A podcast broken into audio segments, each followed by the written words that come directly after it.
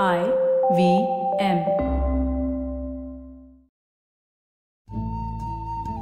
IVM के Hindi travel podcast टेढ़े मेढ़े रास्तों पर आपका स्वागत है।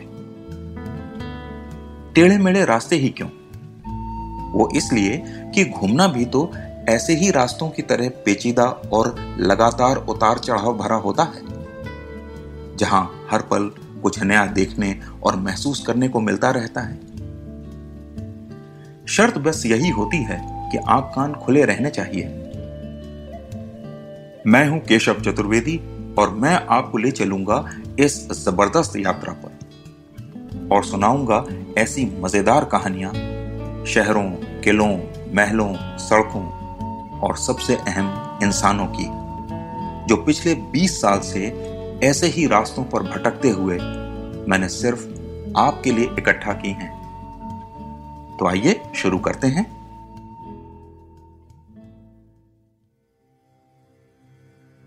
कभी कभी यात्रा सिर्फ़ सैर सपाटा ही नहीं होती।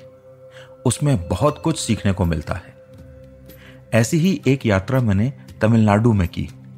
राज्य के धुर दक्षिण में एक शहर है तिरुनेल वैली।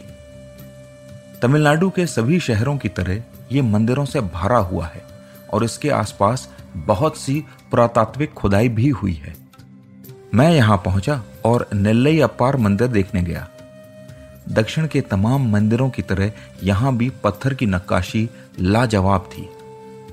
कुछ मूर्तियाँ तो ऐसी थीं कि लगा बोल उठेंगी। मैंने यहाँ आने से पहले सुन रखा था कि तिरुनेलवेली बहुत पुराना शहर है और यहाँ का इतिहास बहुत ही समृद्ध है। मुझे लगा कि अगर ऐसा है तो यहाँ की यूनिवर्सिटी में इतिहास के प्रोफेसरों से मिला जाए। तो मैं वहाँ पहुँच गया। बातचीत शुरू हुई और थोड़ी ही देर में लगा कि सारे प्रोफेसर ज्ञान कम, राजनीतिक नारेबाजी ज़्यादा कर रहे हैं। मैंने बार बार उनसे सवाल के जवाब मांगने की कोशिश की, पर लगा जैसे उनकी दिलचस्पी सिर्फ़ अपनी राजनीतिक बयानबाजी में थी। मैं वहाँ से बाहर निकला और सोचता रहा कि छात्र कैसी कैसी परिस्थितियों से निकलकर यहाँ पढ़ने आते होंगे और उन्हें भी इसी बयानबाजी को झेलना पड़ता होगा। खैर, वहाँ से निकलकर हमने डेढ़ घंटे की दूरी पर नागरकोइल की राह पकड़ी। तमिलनाडु के कुछ सबसे सुंदर रास्तों में ये रास्ता भी है। नागरकोइल के करीब आते आते मैंने पहली बार ऐसा नज़ारा देखा जो भारत में तो कभी नहीं देखा था। सड़क से थोड़ी दूर बड़ी बड़ी विंड टरबाइन या पवन चक्कियाँ लगी हुई थीं। हरियाली भरी ज़मीन बीच बीच में पहाड़ और फिर ये विंड मिल्स। गजब का नज़ारा था। मैं वहाँ उतर गया और बस धीरे धीरे घूमती हुई उन चक्कियों को देखता रहा। लेकिन उनमें से कुछ ऐसी चक्कियाँ भी थीं जो बिल्कुल रुकी हुई थीं, जबकि हवा काफ़ी तेज थी। थोड़ी ही देर मैं ऐसे मंत्रमुग्ध खड़ा इन नायाब चरखियों को देखता रहा। तभी मोटरसाइकिल से एक आदमी आकर रुका और मुझसे पूछने लगा कि मैं यहाँ खड़ा क्या कर रहा हूँ। मैंने उसे बताया कि मैंने पहली बार विंडमिल देखी है और मैं उसे नज़र भर कर देख लेना चाहता हूँ।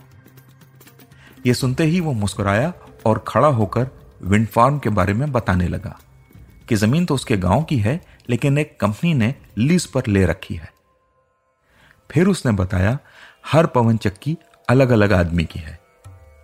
कंपनी पैसे वाले लोगों से कहती है कि वो अपने नाम की विंडमिल खरीदें और कंपनी उसे यहाँ लगा देगी। देखिए, वो विंडमिल फला फ़िल्म स्टार की है। उधर वाली फला राजनेता की है। और उधर जो लगी हुई है ना, वो आपके बड़े चहेते क्रिकेटर की हैं। मैं हैरान उसे सुन रहा था और सोच रहा था कि इन सब लोगों को विंडमिल में इतनी रुचि कैसे हो गई। वो आदमी शायद मेरा सवाल भाग गया। उसने बताया कि सरकार विंडमिल लगाने पर टैक्स में छूट देती है। इसलिए पैसे वाले लोग विंड टरबाइन लगवाते हैं।